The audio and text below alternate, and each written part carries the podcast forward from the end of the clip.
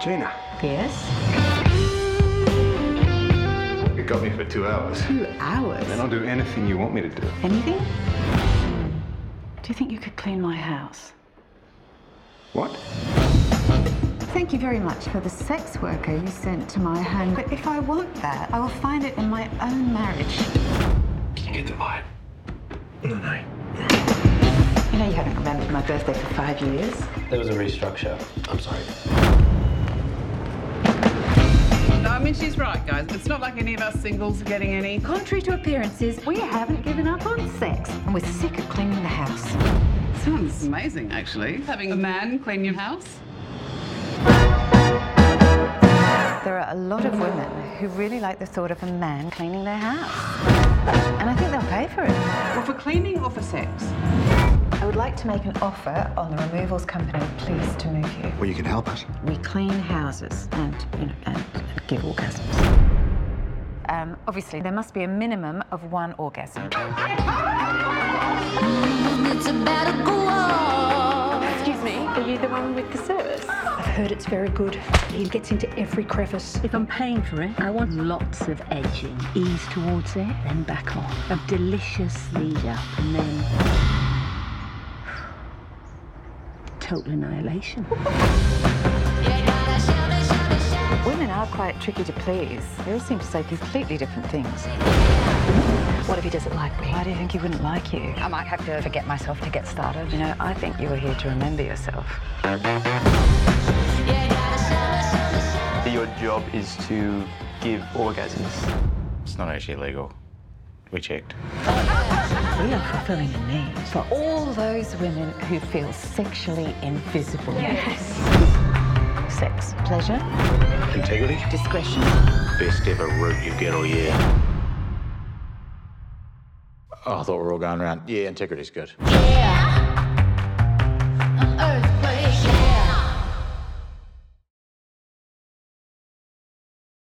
That's the trailer for How to Please a Woman.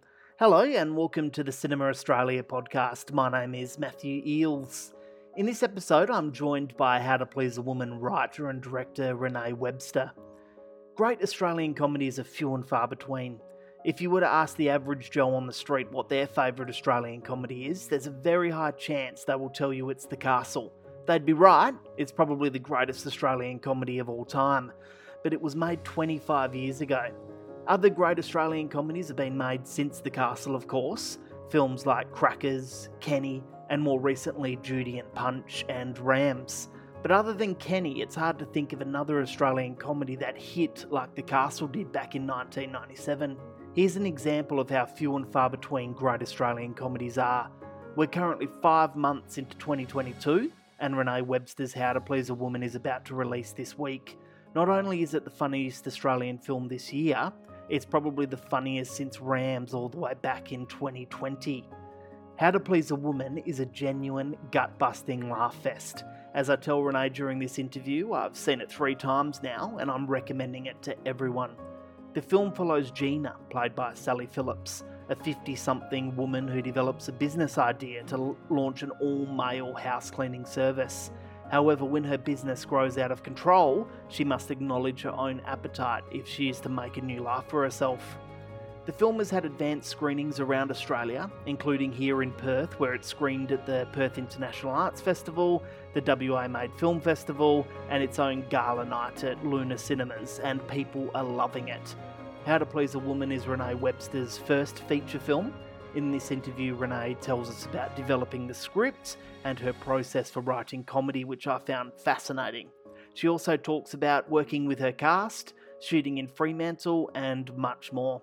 I had a lot of fun getting to know Renee through this interview, and I hope you will too. She's going to go a long way. Uh, the next you'll be able to see her work is uh, ABC's Aftertaste, not Afterlife, which I call it during this interview, but I do correct myself. Um, How to Please a Woman is in cinemas from May 19, and my hope for this film is that it hits just as hard as The Castle did all the way back in 1997, and that people will talk about it for many years to come. It certainly deserves it. Anyway, enjoy. Renee Webster, thank you very much for joining the Cinema Australia podcast. It's great to be chatting with you. Oh, thank you, Matthew. It's a pleasure to be here. Oh, that's fantastic. Hey, yeah, I've been lucky enough to see How to Please a Woman three times now, and uh, it really is one of those films that gets better with every viewing. Uh, would you agree with that? Have you seen it a few times as well? I, I, I suppose. Oh, I've seen it uh, so many times. Thank you for saying that. Um, and I, I think I had that thing that most filmmakers will experience where it's, you know, you really can't see the wood for the trees for a long time. It feels like that when you're editing. Um, and then there's a break when you finish and deliver the film. Uh, and after that break, you see it with an audience. And um, uh, that's like a whole different viewing all over again. That's that's an extraordinary experience. Yeah, that's right. And uh, the first time I watched it, I saw it as this world class comedy, uh, you know, full of laughs and uh, these laugh out loud moments. The second time I watched it, I saw it with my wife, and the two of us watched it together. And uh, I saw this, uh, I saw a much greater emotional depth to it and to these main mm. characters. And then the third time I watched it was in a full packed auditorium with this very large audience. And there's nothing quite like riding those motions with a full, uh, a full cinema. Um, it truly is a very special film, and uh, I'm encouraging everyone to see it when it comes out in May. So, congratulations again on this one. Oh, thank you. That's amazing. You saw it in those three different ways. Yeah, yeah, yeah, It was an interesting experience actually because I don't often watch films more than once so close together, but it just so happened that I was having How to Please a Woman thrown at me in all these different ways. So, um, yeah, actually, I'm yeah. not sure if you know, but I'm also the festival director of the WA Made Film Festival. And uh, oh, so, okay. yeah, so I programmed this film as our opening night film uh, in March, um, which also included a Q&A with uh, producer Tanya Chambers, and uh, we had Caroline Brazier and Miles Pollard there. The response from the audience was amazing. Uh, we had some great questions, um, and a few people told us that they had also seen the film a few times now, following screenings at uh, the Perth International Arts Festival, etc. Um, it, it, must be nice to know that people are going back and, and seeing it for a second time. Oh, it's really exciting to think that people will see it a second time. Um, and the audience reach has been really interesting. This is a film that's pitched as, um, you know, it's a very female focused film, but what we're also hearing is men recommending the film to other men, um, suggesting that they, um, suggesting it as a date night. So, um, you know, as a good date night movie. So its reach is meant to be big. You know, I, I look after the male characters and stories in the film. So, it's terrific to hear that. It was really interesting actually when we first opened the film. Our opening night was actually the second night for a number of reasons. We had more of a gala and a Q&A. So the first night, um, when it played to an, um, an audience of 1,000 people, hmm. uh, I sort of just slunk in under the radar. No one knew who I was. I didn't really know, it wasn't, you know, a cinema audience where I knew who a lot of the people were. They were genuinely just people who were going out to see a movie. And that was a really uh, fantastic way to experience the film in an audience and to feel the way it worked for them.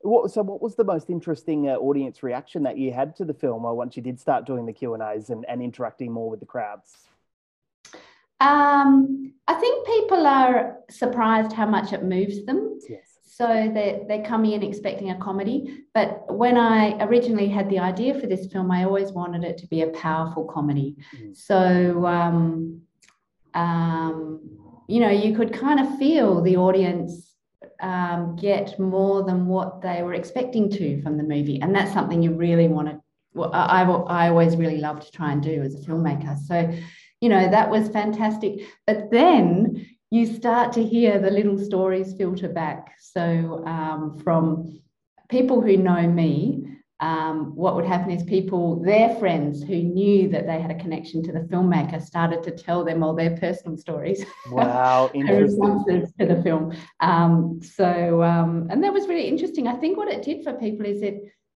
opened up conversations after the movie and opened up conversations between couples at home. Yes um, and, you know, that's exciting. Mm-hmm. Yeah, and it's interesting because, um, as we said before, this is this. It is a very funny comedy. Uh, but there are these you know layers of drama in it as well. But yeah, again, it wasn't until afterwards that I really clicked with that drama. Um, you've done such an amazing job here. And uh, uh this is your first feature film following a stack of uh, uh, TV commercials, uh, a couple of shorts, and uh, TV episodes. Is it a relief for you now to finally have that feature film in the can? Completely. You know, I've been wanting to make a feature film, it feels like for my whole life. Yeah. So, what happens if you've been wanting to make one for a long time is you get, and when you get to that point of realizing that you're probably going to get to shoot this one, you have such a lot to say. Mm-hmm. so I had such a lot to say in this film. Mm-hmm. And I, I, I, had to just be careful not to try and say all of it. Mm-hmm. Um, but the, the other thing is when you make a feature film for the first time, um, it's it's tricky because when you're casting, no one knows who you are. Uh, it, it really need your support of your producer to get behind the film. So first, so yes, it, it is. Um, uh, I just feel less relieved. I feel really joyful to have been able to make this film. It's an immense privilege, but also stepping forward now as a filmmaker. When you make your first film, you know, directors. What um, defines a director, I think, is really the tone of the work. Um, and it's hard for people to really understand what a tone is until they experience it. So I've been able to make something that has a particular tone. Yes. Um, and um, fr- from, you know, from here, who knows? is, is comedy something that you've always been interested in? You know, comedy is really, uh, I never um, intentionally go for comedy. I mean, you asked earlier what were the surprises what you know what was the surprise in the reaction i found with an audience and you know one of my answers were all the little stories that came back about how it did impact people a bit yeah. I, I, didn't realize people would find it that funny actually really um, so i i um, and in when we were shooting the film i was you know i kind of labeled myself the fun police because i stopped the cast all the time from playing jokes and making things funny i really just kept I just wanted to keep their intentions, you know, the, the character's intention clear because I felt that I thought that there would be enjoyment and a kind of warmth and humor from it.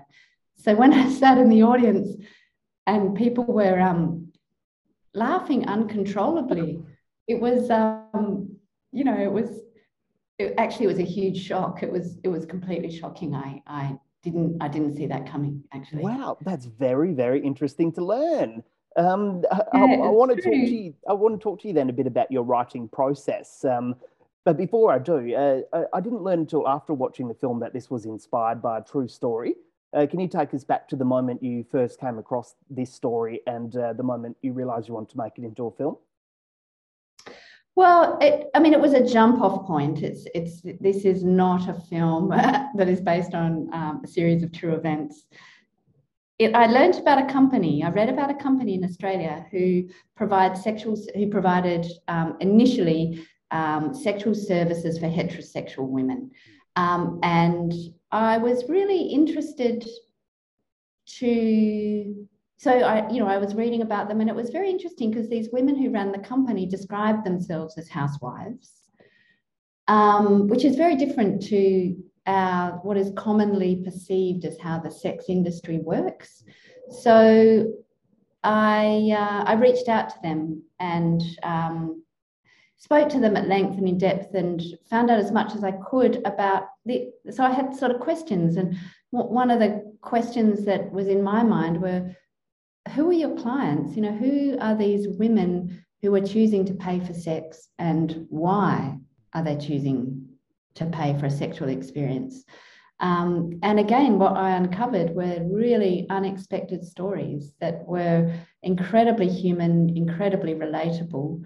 Uh, and you know, you can feel it when something is that interesting that there's really good material there. Mm. So it was a case of kind of taking that material and trying to shape shape a story from it in a way. This could be a really dark story. A lot of the a lot of the um, women who chose to use that sexual service needed to have a sexual experience that might allow them to heal or to feel safe.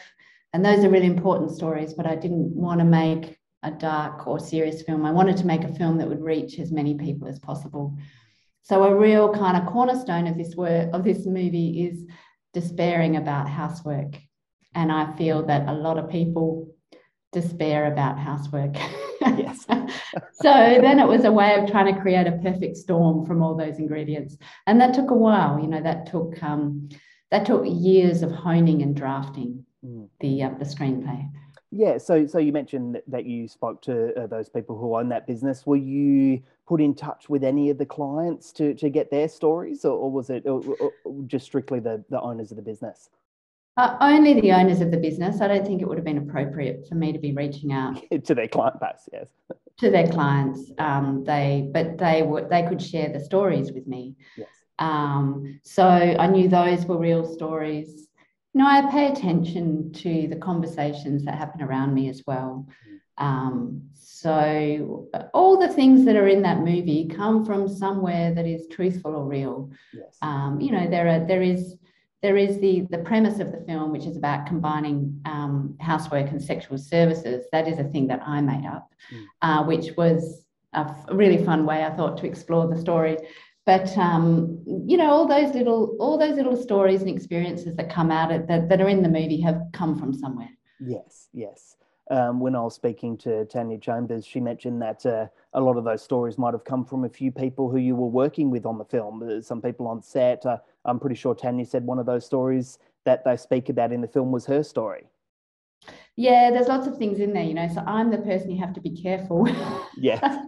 about when it's 3 a.m. in the morning and you're drunk and you're telling them things because they, they go in the vault and um, and they come out in some form or another. So I admit I look at that film and there are some little scenes in there that come from conversations that I have been a part of five years ago or longer um, that have been, you know, reinvented in a way, but but came from somewhere real.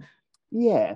Um, I'm very interested to know about your writing process. And it's interesting how you said you, a lot of the comedy in this film you didn't intend to, to be so funny. Can, can you tell us a bit about uh, balancing that drama and comedy in the script form?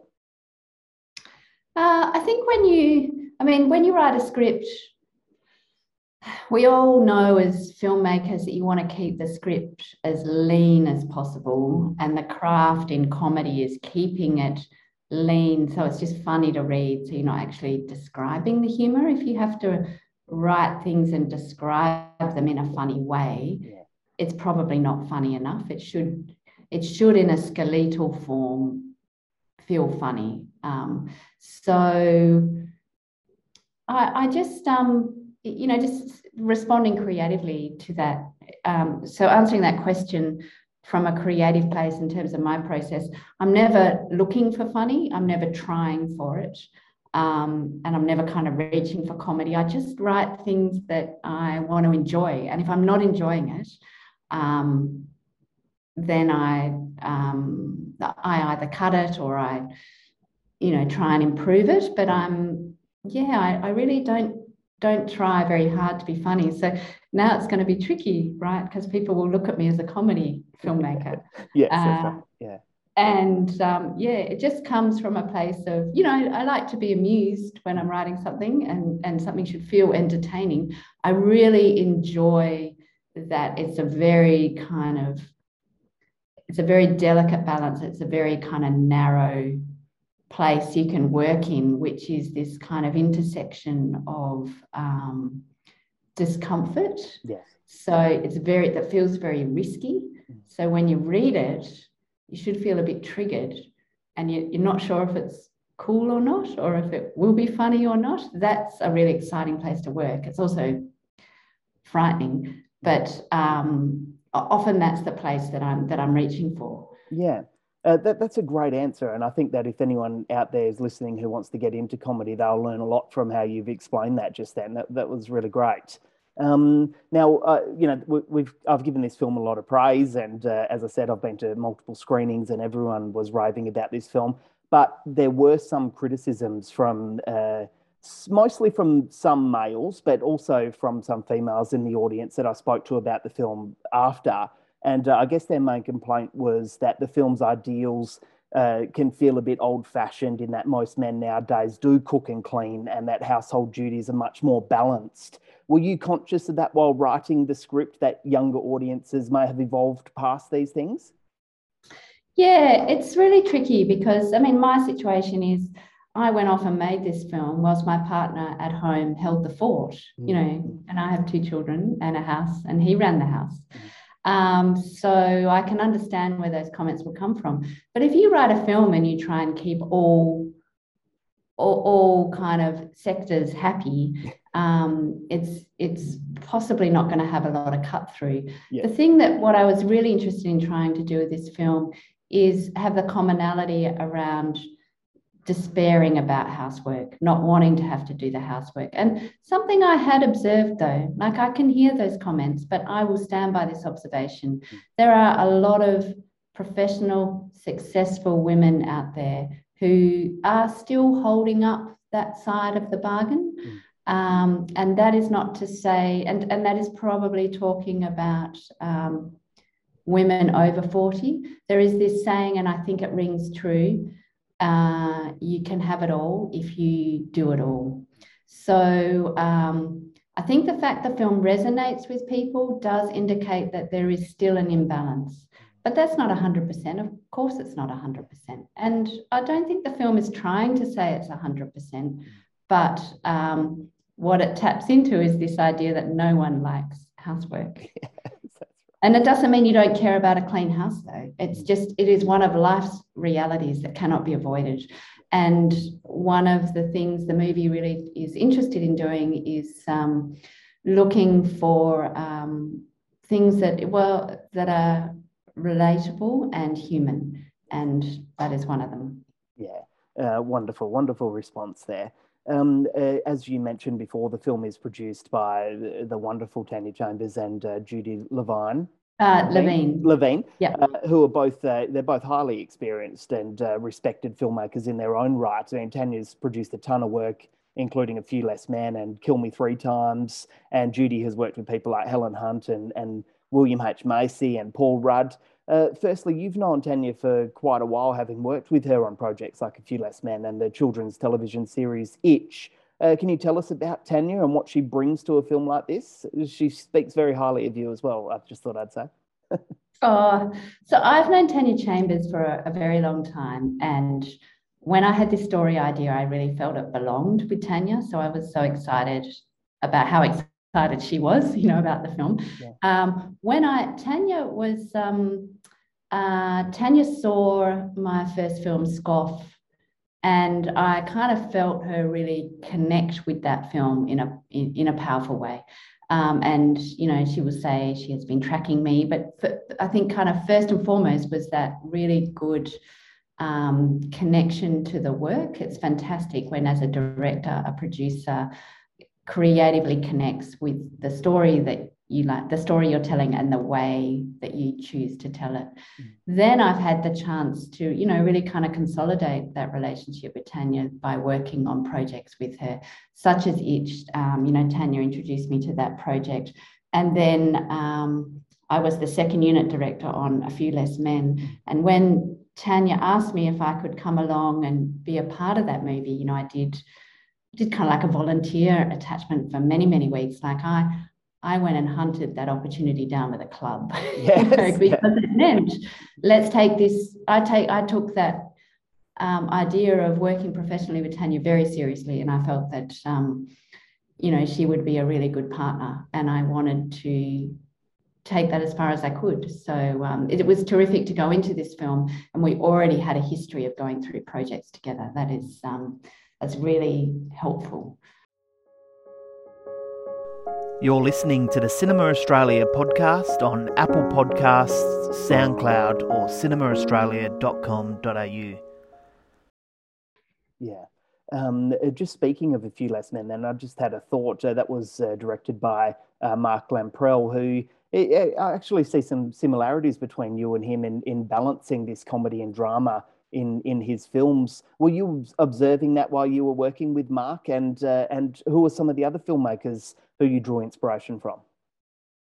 Um, look, I um, I had a great simpatico with Mark. He was so generous, and um, you know, I really, on A Few Less Men, I got to observe that whole process. That was a movie that brought in international cast. Yeah. Um, it was quite a big movie. There was a lot, there were a lot of big logistics to get through. Um, and I was, um, the fantastic thing I got to do as an attachment on that.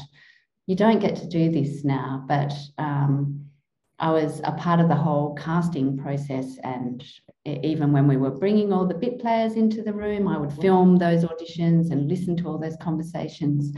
So, um, you know, that was terrific to just observe that. You just, um, you, you don't always get to do that and to hear the way Mark would speak with cast. Of course, now the way we cast is we all just, you know, all these videos are uploaded, which is kind of great. You can Yeah. broaden the pool, Yeah. um, but it's so much, you know, it's so much less personal, I think. Yeah. Um, many years ago, I met with Jessica Hobbs, um, fantastic um, Australian New Zealand director who is now working in the UK. And Jessica did an extraordinary thing then. She still does, of course, you know. I'm sure we all know her from her work. She's probably most known for her work on The Crown. Um, but um, the, sorry, I just had someone at the door, but they've gone. no. Um, what Jessica Hobbs did to television then was she brought an emotional cinematic experience to kind of um, television that really elevated it and works such as Love My Way. yes.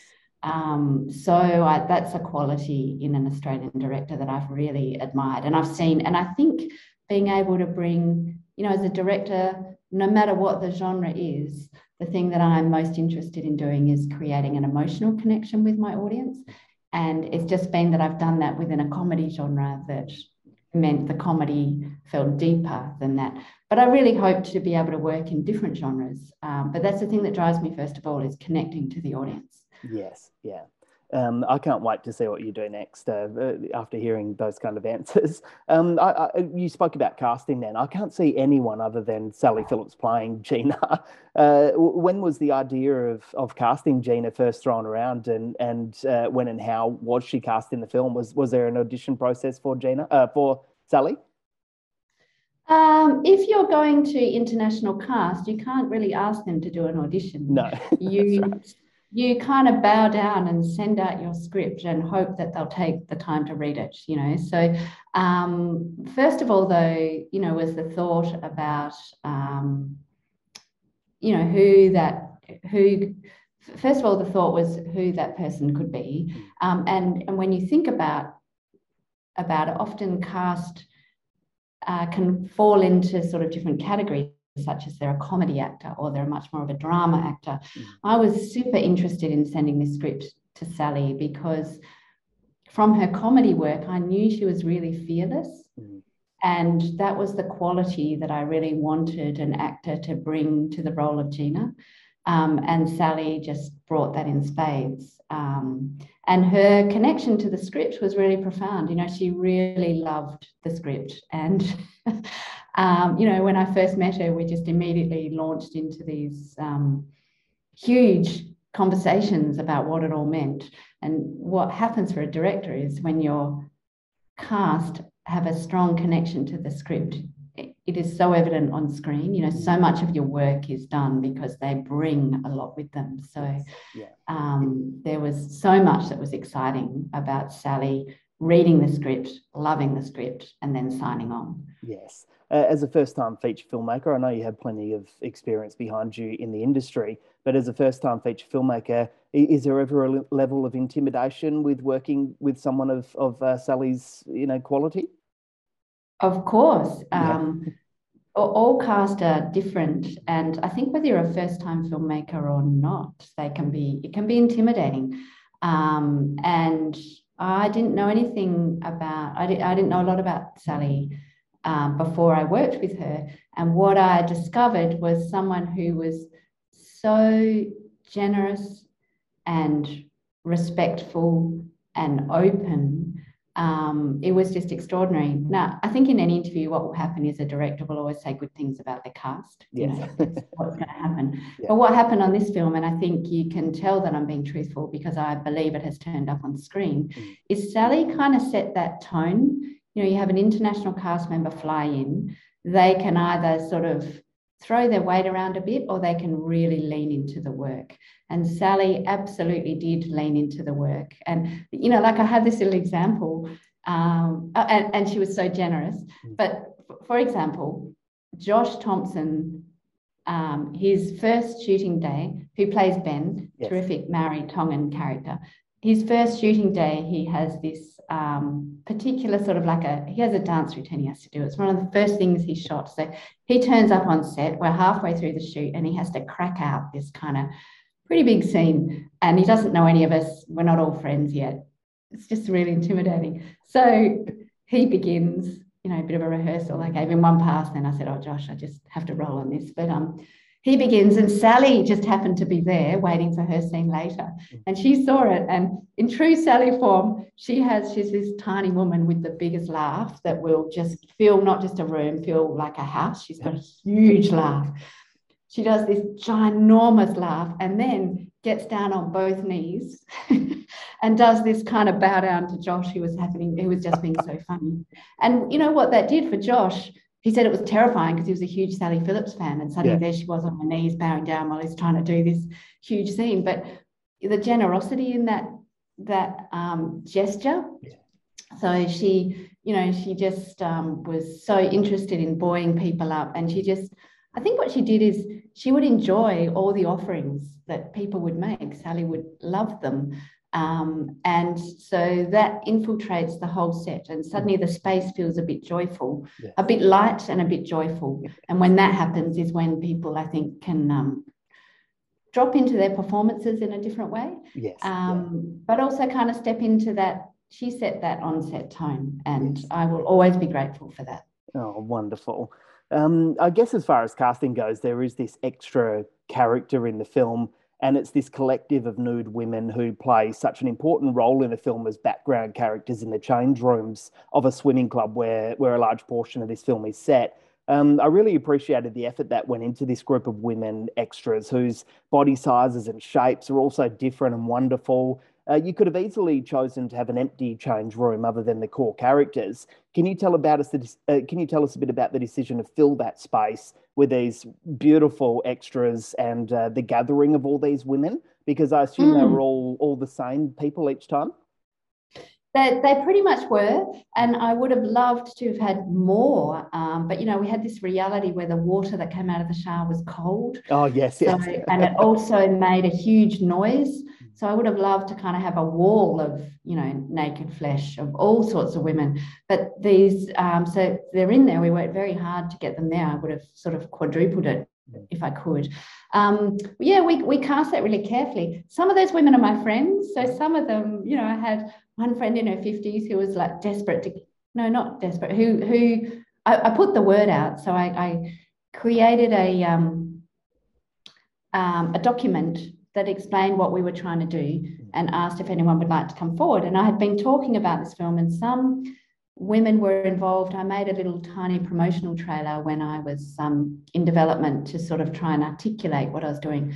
And this involved all these women leaping off a jetty. And some of those women said, We'll come back for your film. Mm. And I said, Yes, but that, that time it won't just be bathers. I need nudies. Um, and so some of them were like, That's fine. I'm going to go nude for you. So for some women there, they just felt like they wanted to own who they were and go on screen with that.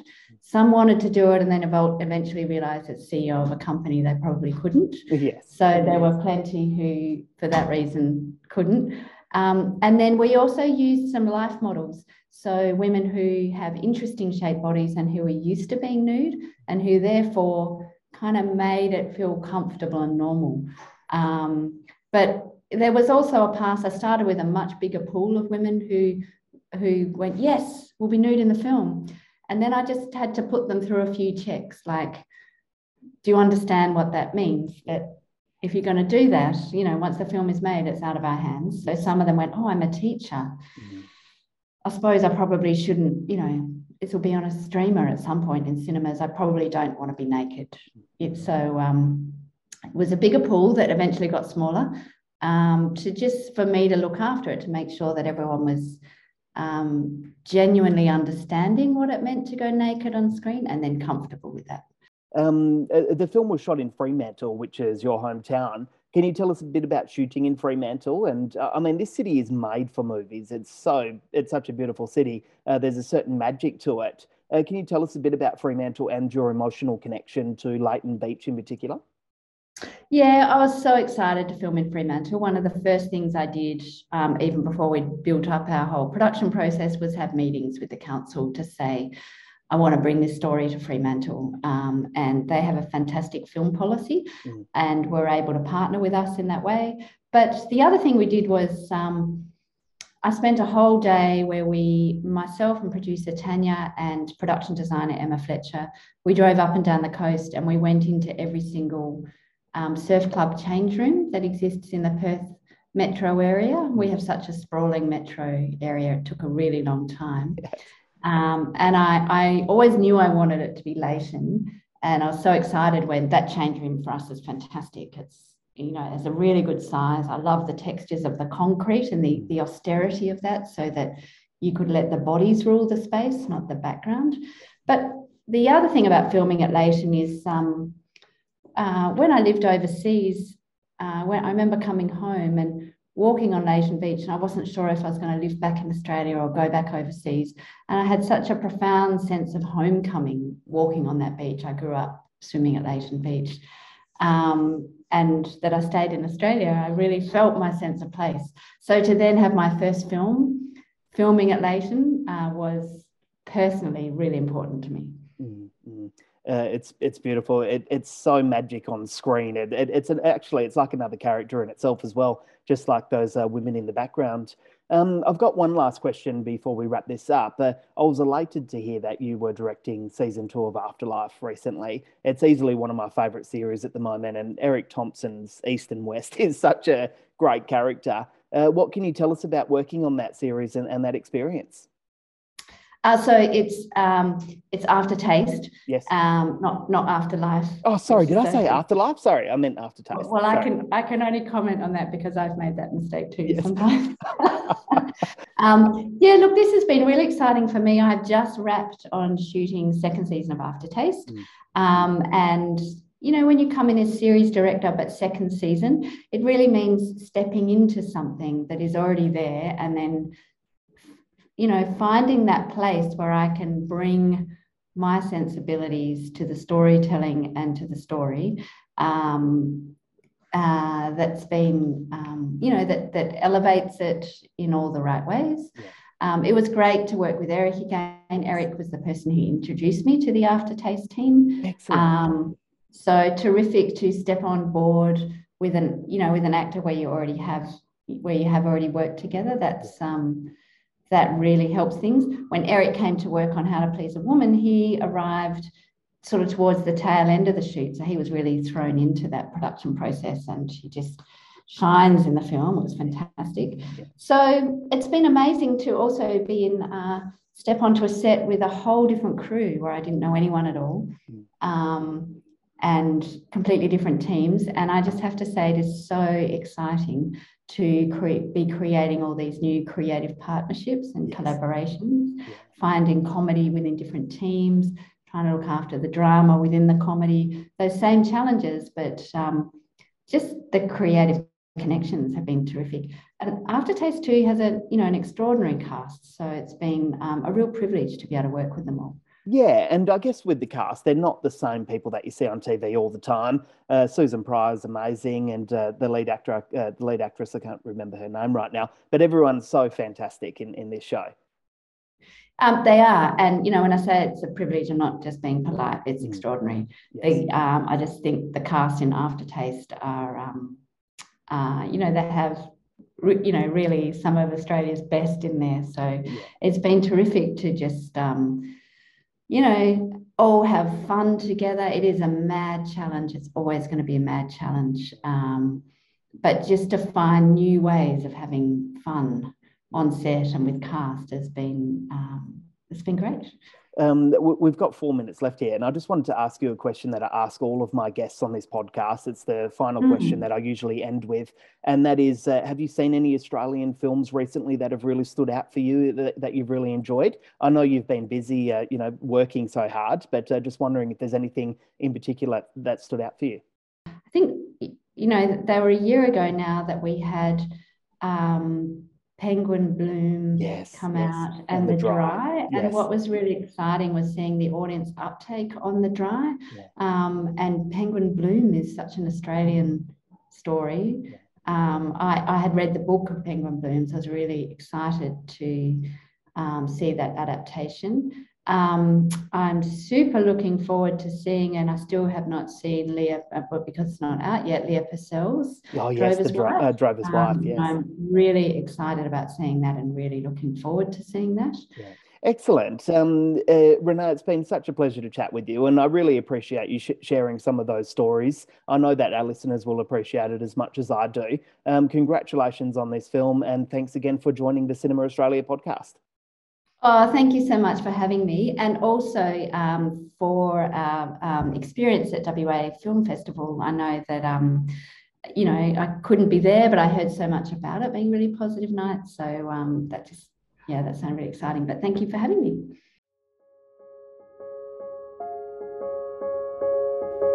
Thank you for listening to the Cinema Australia podcast.